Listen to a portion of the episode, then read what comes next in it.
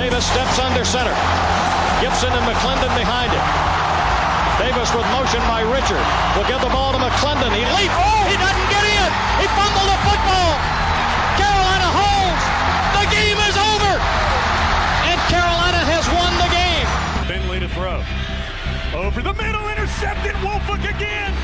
Woolfolk the other way at the 30, the 40. Woolfolk to midfield. Miles Woolfolk with the pick. The heels on the doorstep of an enormous victory. Left side of the line. Hood standing to Williams' right. Williams gonna throw. One on one. Davis has it. Touchdown. Carolina wins. Carolina is the Coastal Division champion. Bernard fields it at the 26. Heading to the far side. Gio at the 35. Gio, he's at the 50. No, he's not. Yes, he is. Gio is gonna take it for a touchdown. Are you kidding me? Connor Barth for the possible win. Snap, spot, kick away, high enough, long enough.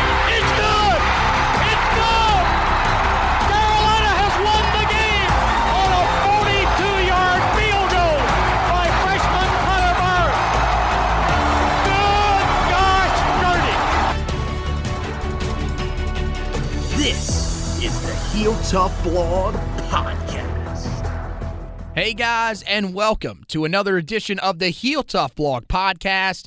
It's your host, Anthony Pagnotta, with you guys as always.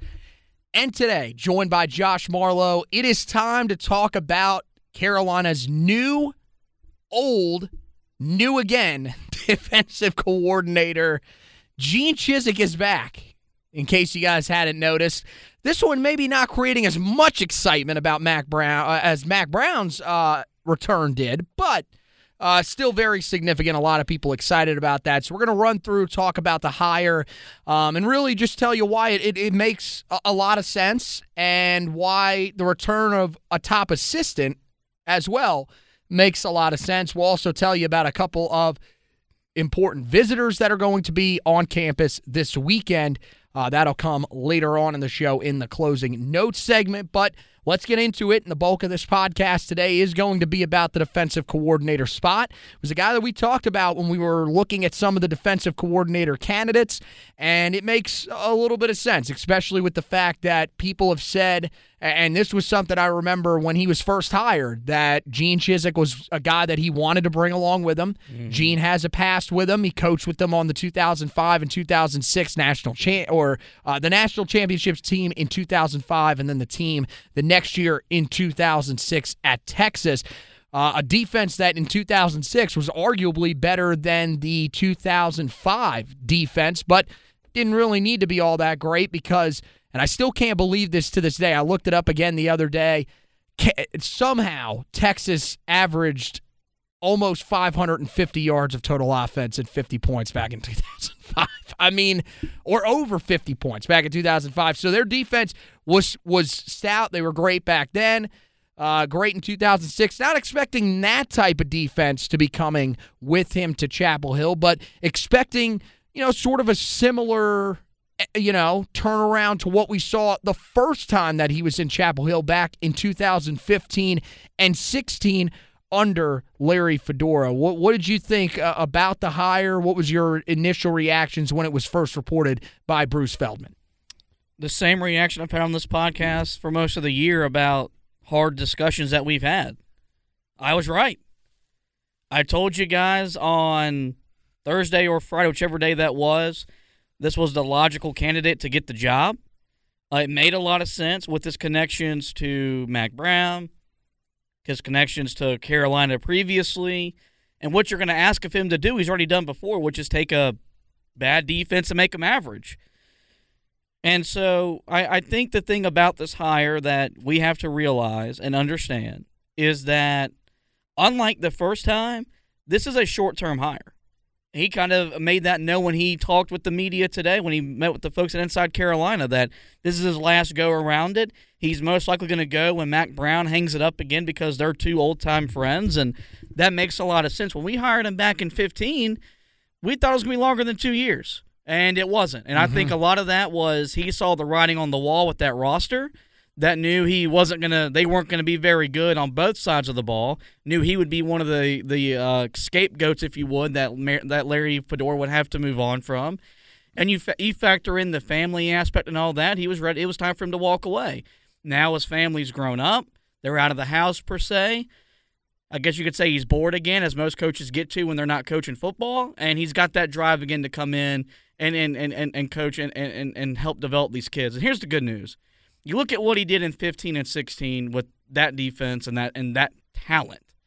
Yeah. Carolina's in a much better space now. Yes. So No doubt. if he's already done it with less talent, less depth, there's reason to believe he's going to do it to an even better degree with more talent and more depth. And what it does in the intermediate is his hiring gives you a chance to make a bowl game next year because mm-hmm. you need your defense to be average to make a bowl game.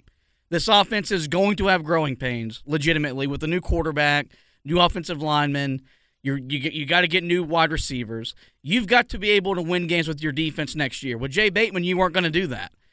This guy gives you a chance, and that's and look, Carolina needs that because they're entering year four of Mack Brown 2.0 at a crossroads. This hire didn't need to be sexy; it needed to be the right hire. Right. This was the right hire. Yeah, I mean, I think you could have gotten the sexy right hire as well. I, I, I had really started to get into the mind space of Kevin Steele. I, I thought that was that that would have been just a home run hire. And I got to be honest, when they announced the hire, and I got that wrong. Feldman was the one that announced first that Jay Bateman was out. It was footballscoops.com that actually uh, got this one. Um, know, I, I'll, I'll admit it. I was I was rather indifferent. You know, I said, look, there's some good things about it. I think that he proved the first time that he can do a good job, especially when it comes to pass defense of, of, of being able to shore that up. But even with that, you know, we, we thought we still don't have a safeties coach. Dre Bly is going to be your corners coach, and there's some questions with him for sure. And so I was a little bit, you know, I, I was, I was, yeah, I, I was a little bit. I, I, I wouldn't say dissatisfied, but uh, you know, I, I said I could see the goods of it and I could see some of the bads of it. Bringing back Charlton Warren is huge Yes. because you're bringing a guy with you that ha- has one of, if not the best track records when it comes to defensive backs right now in college football. Mm-hmm. I mean, you're talking about a guy that in recent stops, he has helped develop Chauncey Gardner Johnson, first round pick, CJ Henderson, first round pick. You know that dude allowed less than 100 yards in coverage this season? Yeah, he's a stud, man. Like, he you is know how an hard absolute that is? stud. You can't even fathom that. In this era of football where every team throws the ball, even Alabama with their Heisman Trophy quarterback and Jameson Williams didn't he didn't give up 100 yards. Are- I mean, are you serious? Wait, who are you talking about? No, no, no. Chauncey Gardner Johnson, the Saints corner. Oh, okay. I got mixed up with the You're guy- talking about Sauce Gardner Yeah. from uh, Cincinnati. Thinking no, Sauce. he is not. He he did not coach there. Uh, he did coach a couple of guys that will be in the national championship game tonight because he coached at Georgia.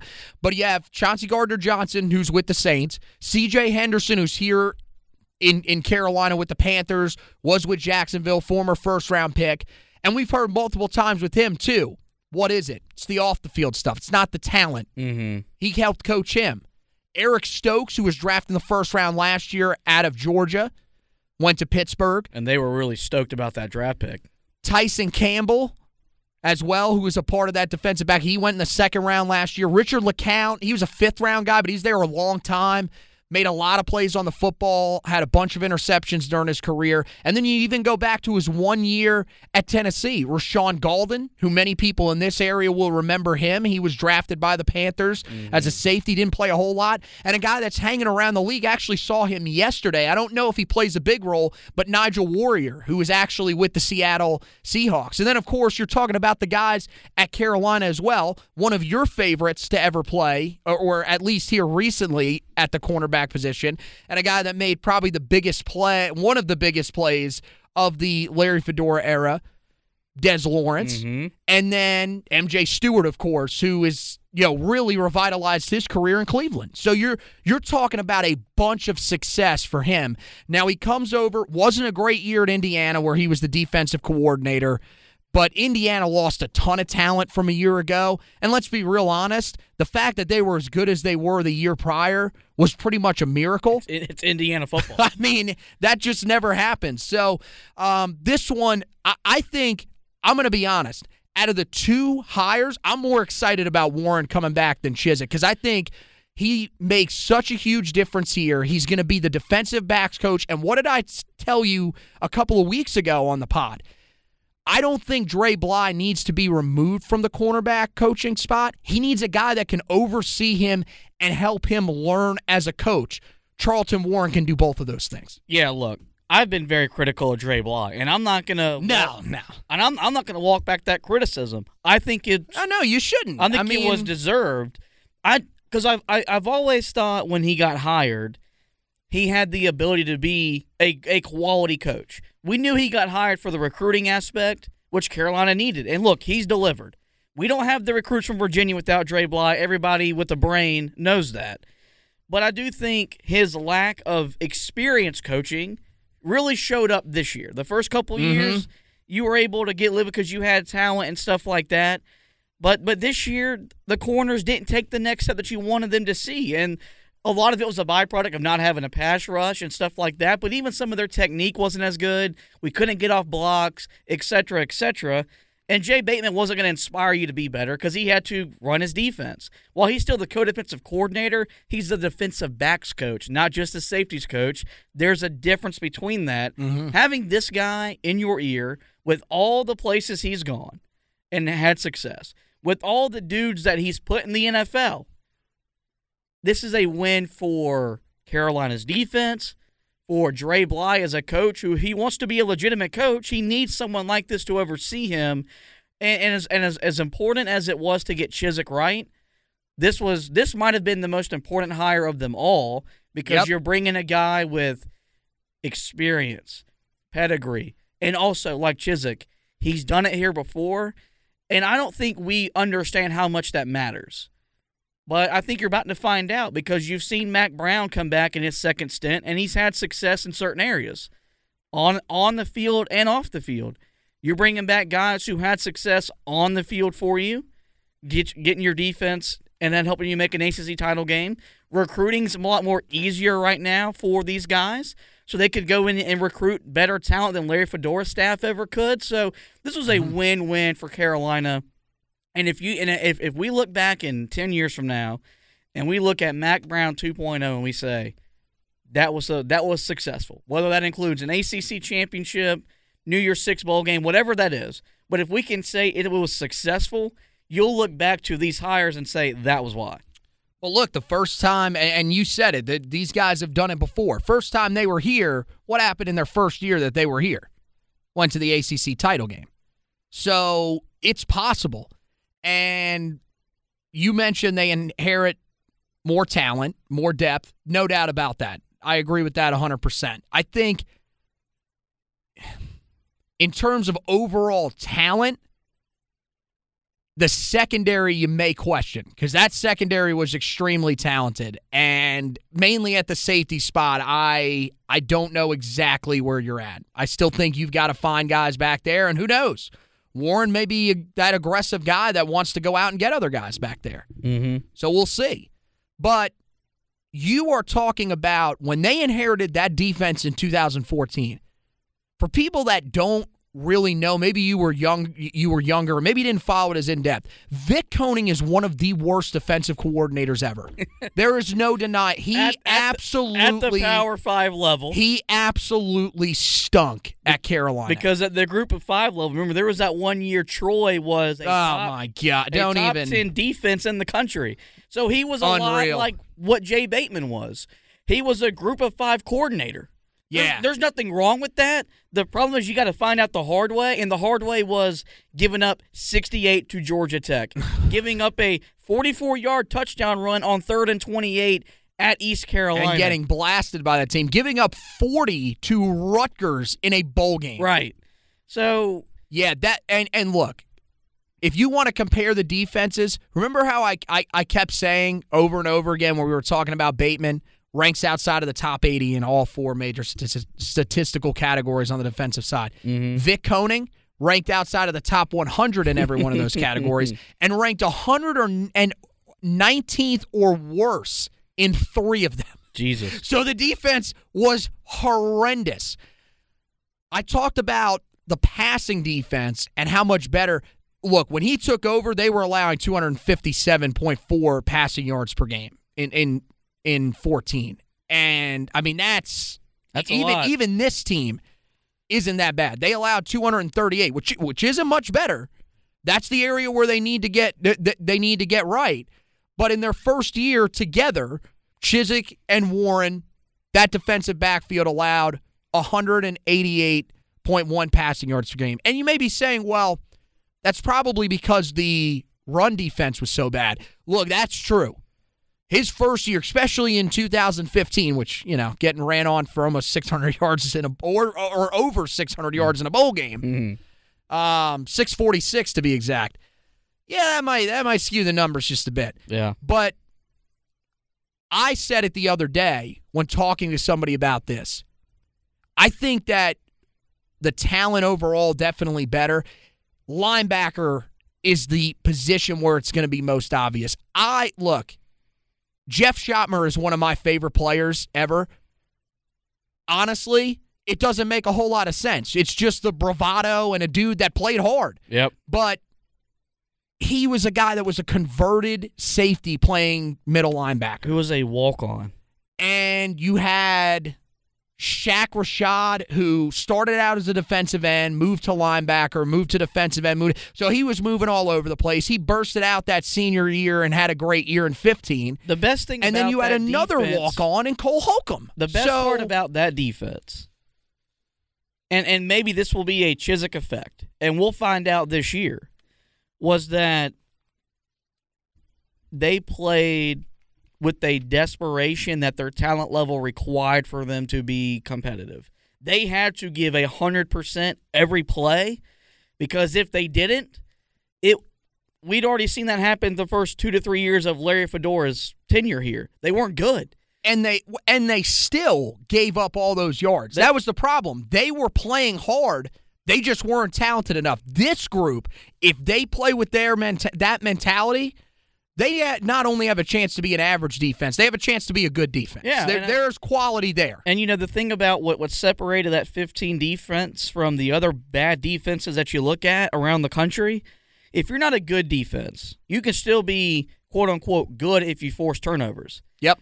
In 15, Carolina they forced the timely turnovers, and when the ball got inside the 20, they held teams to field goals more often than touchdowns. And look, that's the name of the game now. You're we live in an era where offenses are going to get they're going to get their points, mm-hmm. they're going to get their yards, but it's how they get them is what matters.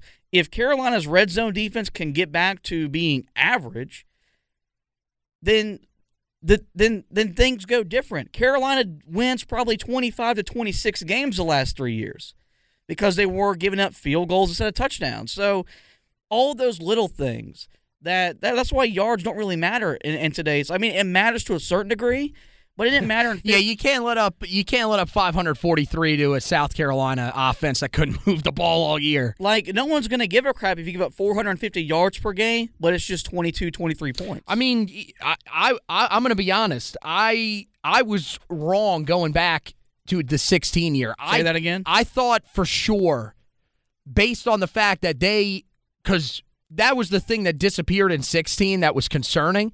They had one interception the whole season. Takeaway is, I mean, it had to have been in the single digits. they were like my girlfriend, non-existent. but they still.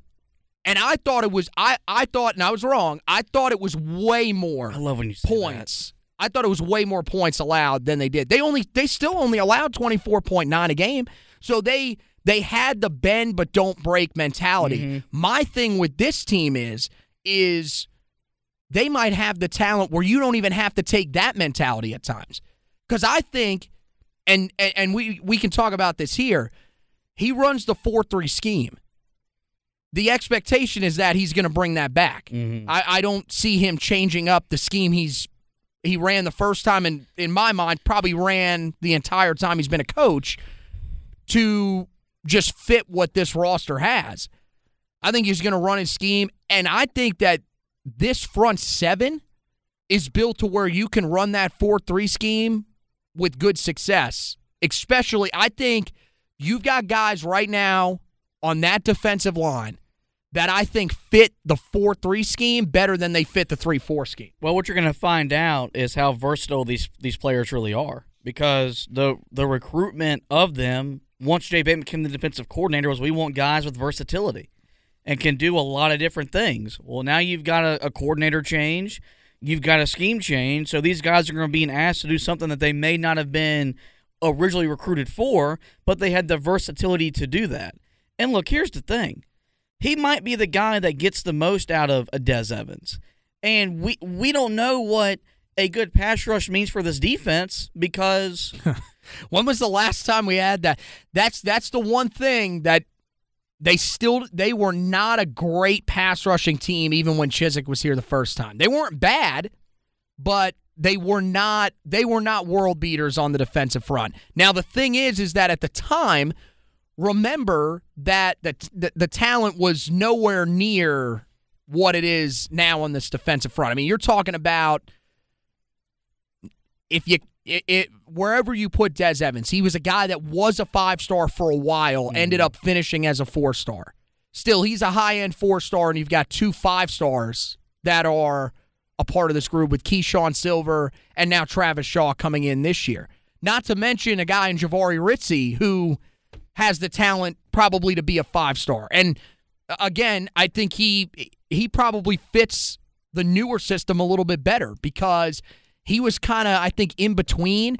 And there was, you know, what were you going to do? Play him at nose tackle? That wouldn't have made sense. He's not a guy that needs to be doubled. I think this, you know, a guy like Myles Murphy not having to be doubled, that could work out really well for him because as we saw this year, I mean, he was great in the first half of the season. Second half of the year, he had a half a tackle for loss. That was his old, that that was it. He disappeared in the second half of the season because teams started being they, they took him away and said somebody else beat us. So I think there's a lot of guys that are going to fit this system better. The concern is those is those hybrid guys, those edge rushers. What do you do with a guy like Des Evans? Does he put on more weight to be a defensive end or not? I think I think he's fine there. Um, because Chris Collins, Chris Collins probably going to go back to being a hand in the dirt defensive end. The thing I, I take away from that, I thought he was better in his freshman season with his hand in the dirt than he's been since then. mm-hmm. So for some guys, it's going to make sense.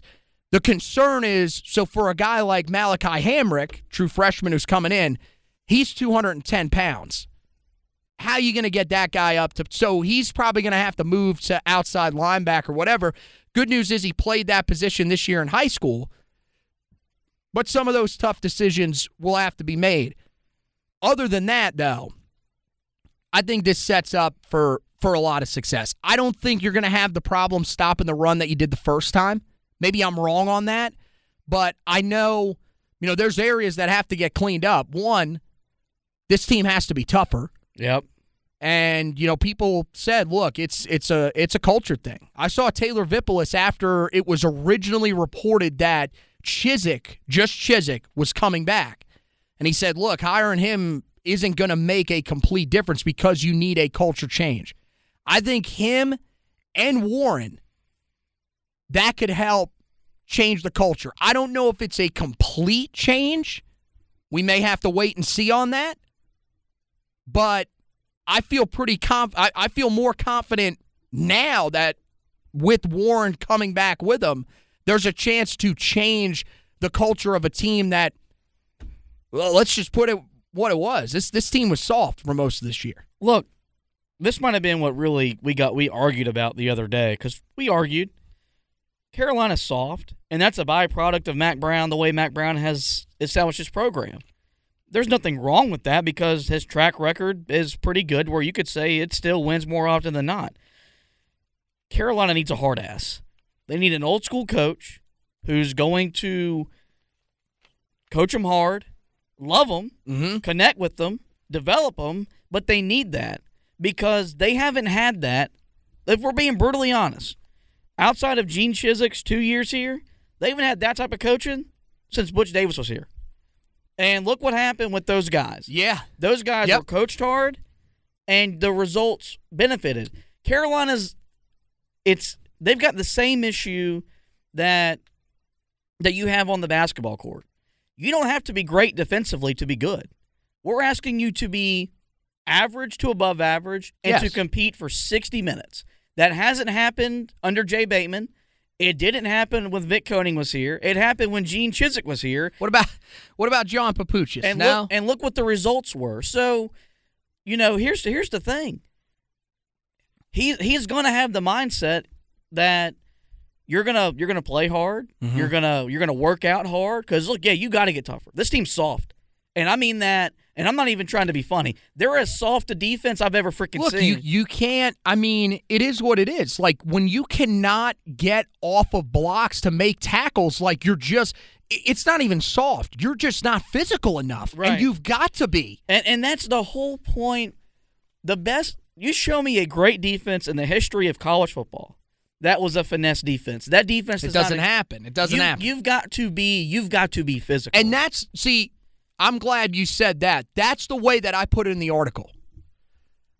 They were a fin- they were a team that was trying to win because they had athletes. And that's fine. You can have athletes. yeah, but here's the thing You about play on the defensive side of the ball. You got to have physical athletes. Like- they can't just be guys that are quick to get to the ball because look, if they're quick, you could get there. Dude knocks you off your off of your spot. You ain't making the tackle. I'm not saying you got to be Alabama, Georgia, Clemson, Michigan good. Hey, if you want to be that, please Yeah, go yeah, ahead. Not gonna but complain. But the difference about those guys is you're going to watch a national title game and you're going to see Nakobe Dean and say, "God, he's fast. He can he can he can go 30 yards in 3.5 seconds." But you also know what he's going to do when he gets there. He's going to hit you. He's going to hit you hard. yeah, and if look, here's the thing: he's going to be fast, and if there's a blocker in his way, He's gonna run through him. He's going to push through him and, And- make a tackle. And so that was been the biggest problem when the times that Jay Bateman put the guys in position to make the plays, they weren't tough enough to. And for three years, we just let that go by. right. That that can't that shouldn't happen. It can't happen. And with Gene Chizik back, I doubt that will happen moving forward. Well, here's the thing. Part of that go okay.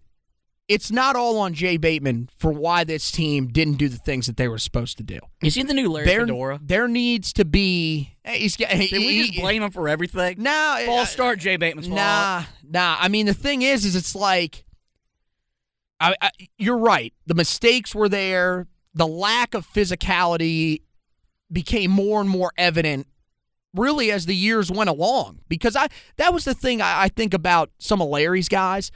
They were physical at times. They just weren't. They, they weren't talented enough to make the plays. They like weren't good. there were just times where, like, you saw it. That team got those teams in 17 and 18 got jet swept just about every time that they took the field because they just they weren't fast enough in space. You had guys that played hard. Matt Canada got But- an NFL coaching job off of his offenses that he ran against Carolina. Seriously. I mean, that's the thing is it's like, you know, but with these teams, you get so frustrated because they're there. They're they're almost always in position to make plays and they just don't because they're not physical enough. So and again, part of that's on the players. Look, you got to have leaders in your locker room that step up and say, "Hey, we've got to work out a certain way in the weight room. We have to work out a certain way in the summer. Like when we're away from from the coaches for that dead period, we've got to be working hard. This can't be and look, I don't think they just took time off, but they've got to be working on how to become a more physical team. Mm-hmm. And I, I think, you know, with Gene Chizik, that's something you probably don't question because he's an old school guy. He's going to want his defenses to be physical, and I think same thing with, with with Charlton Warren. I think they'll help establish that.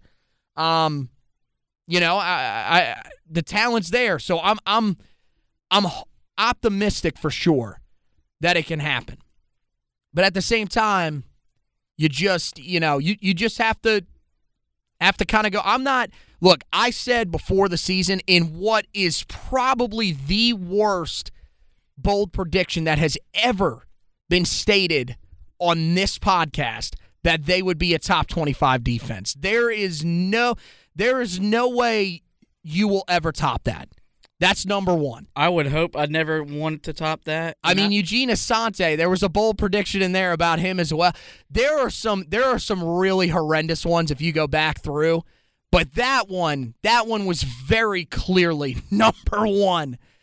But I think that shows where at least I think that they can get I mean, do you think with I mean, I know you've said, look, the talent on this roster isn't as good as we think it is. it's not. Do you think that there's enough talent though for Gene Chizik to get this team into that range that I was talking about earlier of a good defense?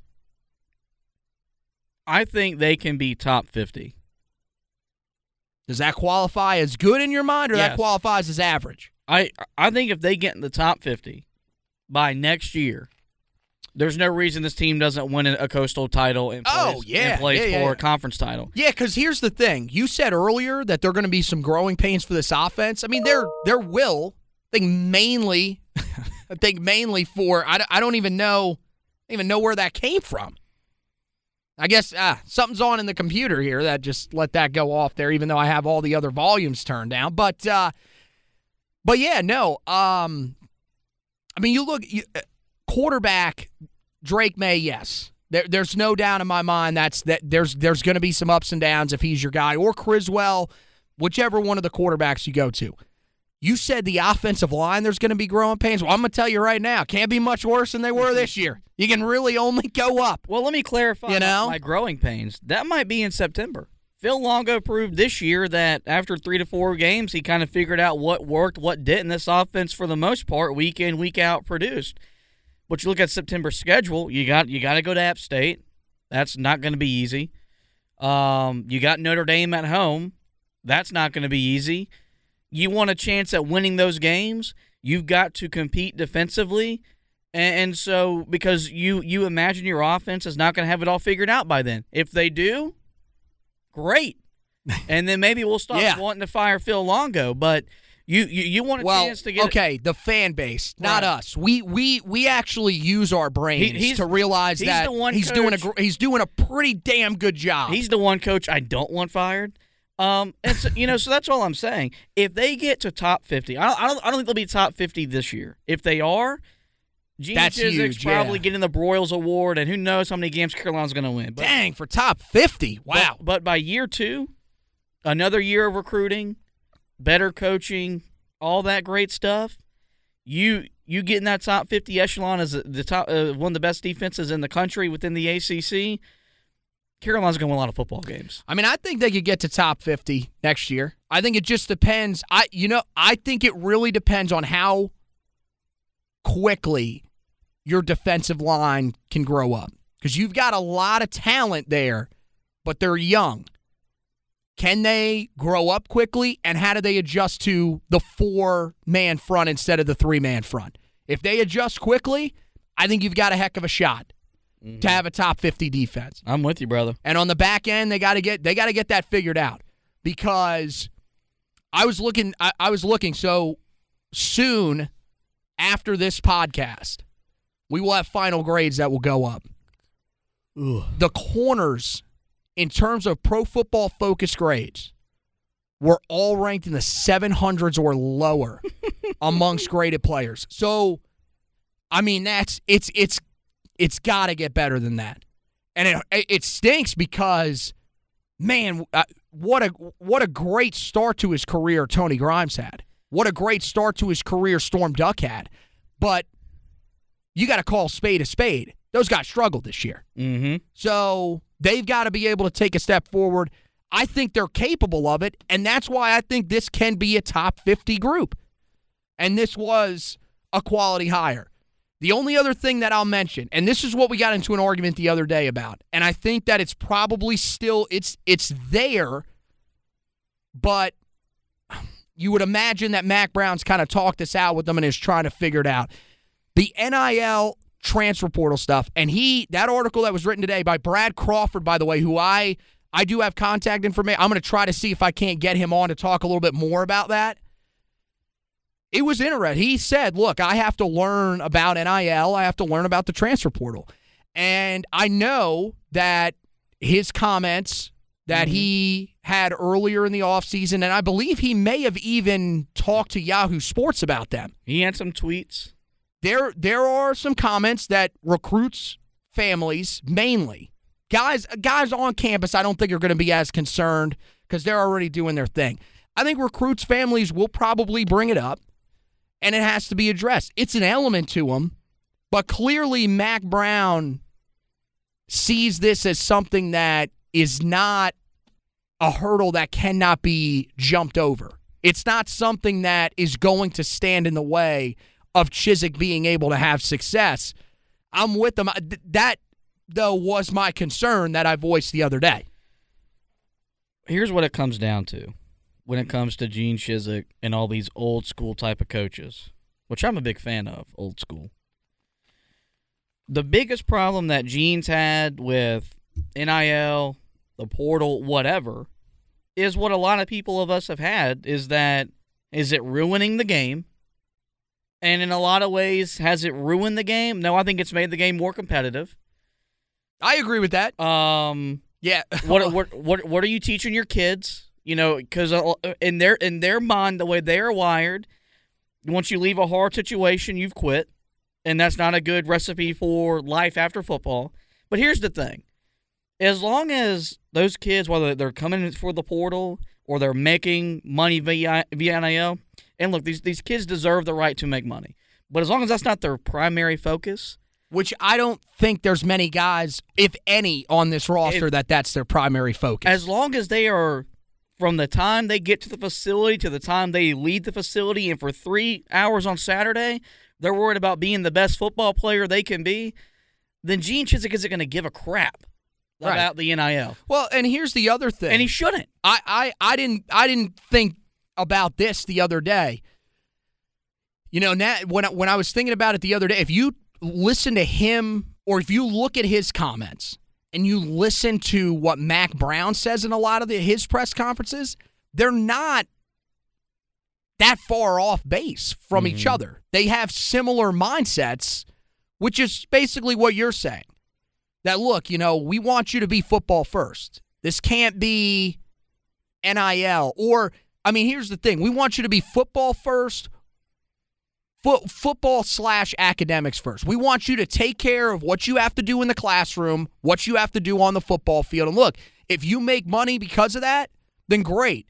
But that's where we want your focus to be for the success of our team and for the success of you. If you're worried about your NIL deals, your play is probably going to suffer on the field. Right. And here's, I think there are people that truly believe, because I've seen this theory out there that the reason that this team did not live up to expectations this year was because there were guys too wrapped up in NIL stuff. How many guys on this team did you see outwardly showing that they had NIL deals? There was a handful. And how many here's the other thing about how many of those guys played significant reps this year? There were guys like JJ Jones, he's got a very big social media following. Mm-hmm. He's he he brought in a few different companies that gave him NIL deals. And look, I mean, he got on the field and I thought towards the end of the season showed some some some stuff when he was out there. But here's my here's my argument for that. So you you're telling me that you think that NIL is the reason that they struggled this bad? Well, who was the guy that had the most NIL deals of anybody on the team? Or the biggest ones? Your quarterback. Telling me he didn't give it his all out there? I mean, I don't see any other guy. I didn't see a guy out there that I said, "Man, I think that dude's worried about his NIL deal." I think this team was was was bought in. They just they were, you know, the coaching staff didn't help them put help put them in the right situation, and sometimes they frankly just didn't execute. Yep. So I'm not I'm not too worried about that. But it's an element. I'm like I said, I'm more worried about it on the recruiting trail and how recruits view that. But I think that's something where he can sit down and say, look, this is what I'm concerned about. You know, I'm looking for young men that are wanting to focus on their athletics and academics first and then focus on their NIL deal. If those come with the athletics and academics, then great. So we'll see. But other than that, I think this is this we we we talked about it a little bit the other day. This was a safe hire. I think him, Kevin Steele fit into those safe hire categories. Guys that you knew would be good, but you don't you know these they're not going to be here long and ultimately are they going to get you to probably the number 1 defense in the country? No. But this is what this team needed right now and and it makes a ton of sense with yeah. with Mack Brown. The NFL playoffs are here, and DraftKings Sportsbook, an official sports betting partner of the NFL, is kicking things off with a huge offer. Counting down to Super Bowl 56, customers can get 56 to 1 odds on any wildcard team to win their game. Bet just $5 and win 280 in free bets if your team is victorious. If Sportsbook isn't available in your state yet, you still have something to play for this wildcard weekend. Everyone can play for huge cash prizes with DraftKings Daily Fantasy Football Contest. DraftKings is giving all new customers a free free shot at millions of dollars in total prizes with their first deposit. Download the DraftKings Sportsbook app now, use the promo code TPPN, and get 56 to 1 odds on any NFL team. Bet just $5 and win 280 in free bets if your team wins. That's promo code TPPN this wild card weekend at DraftKings Sportsbook an official sports betting partner of the NFL. Must be 21 or older, New Jersey, Indiana, or Pennsylvania only. New customers only. Minimum $5 deposit and $1 wager required. One per customer. Restrictions apply. See DraftKings.com slash sportsbook for details. Gambling problem? Call 1-800-GAMBLER. So that'll wrap up this edition of the podcast. Make sure you guys head over to the website, heeltoughblog.com. We go a little more in depth for you on Chizik and Warren coming back. There's an article up there that you guys can read about that. Um, we're also going to have an article going up later on in the week where we're going to talk through uh, everything that went on in the two All Star games for the Tar Heel prospects.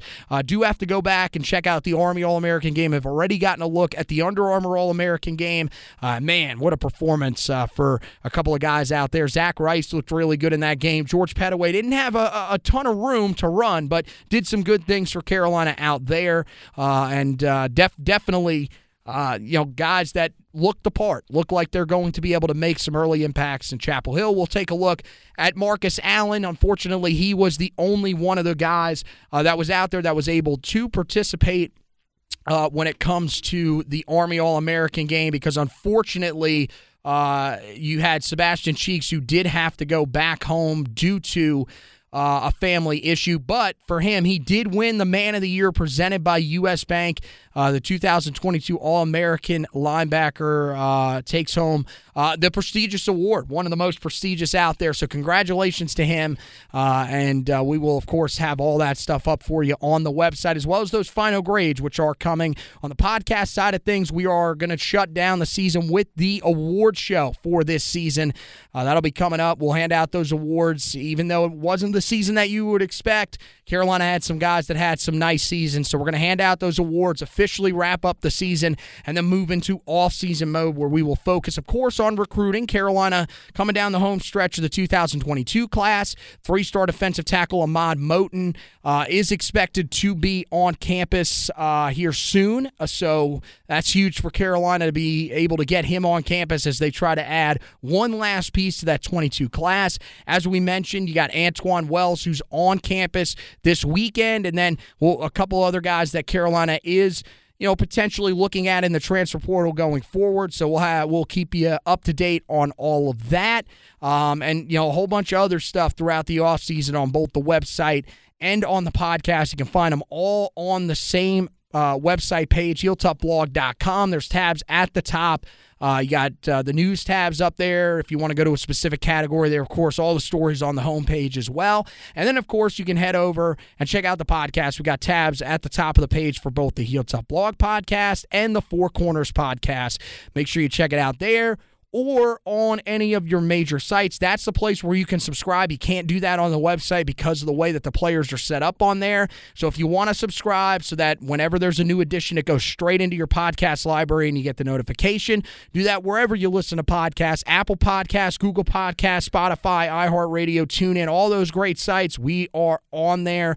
And then you can also check everything out on the Facebook page, articles audio editions of the podcast, video editions of the podcast, when those return, the waveform editions of the podcast, all that great stuff in one central location on the Facebook page. And then uh, when you're there, make sure you like and follow the page so that it goes straight onto your timeline. You don't have to worry about trying to track it down in those groups. We do appreciate those groups. We love them. We share them in there. But it's just easier for you guys if you end up liking the page because it'll go straight onto your timeline. And you'll get those notifications whenever we are premiering a live video. Lastly, make sure you check out the Twitter pages at Heel Tough Blog for the official Twitter page at HTB Anthony for my personal Twitter page, at HTB Josh for Josh's personal Twitter, and at Hack Zubbard2 for Zach Hubbard's Twitter page. So that wraps it up for this edition of the podcast. Want to thank Josh for hosting with me. Want to thank you guys for listening. And as always, go Tar Heels.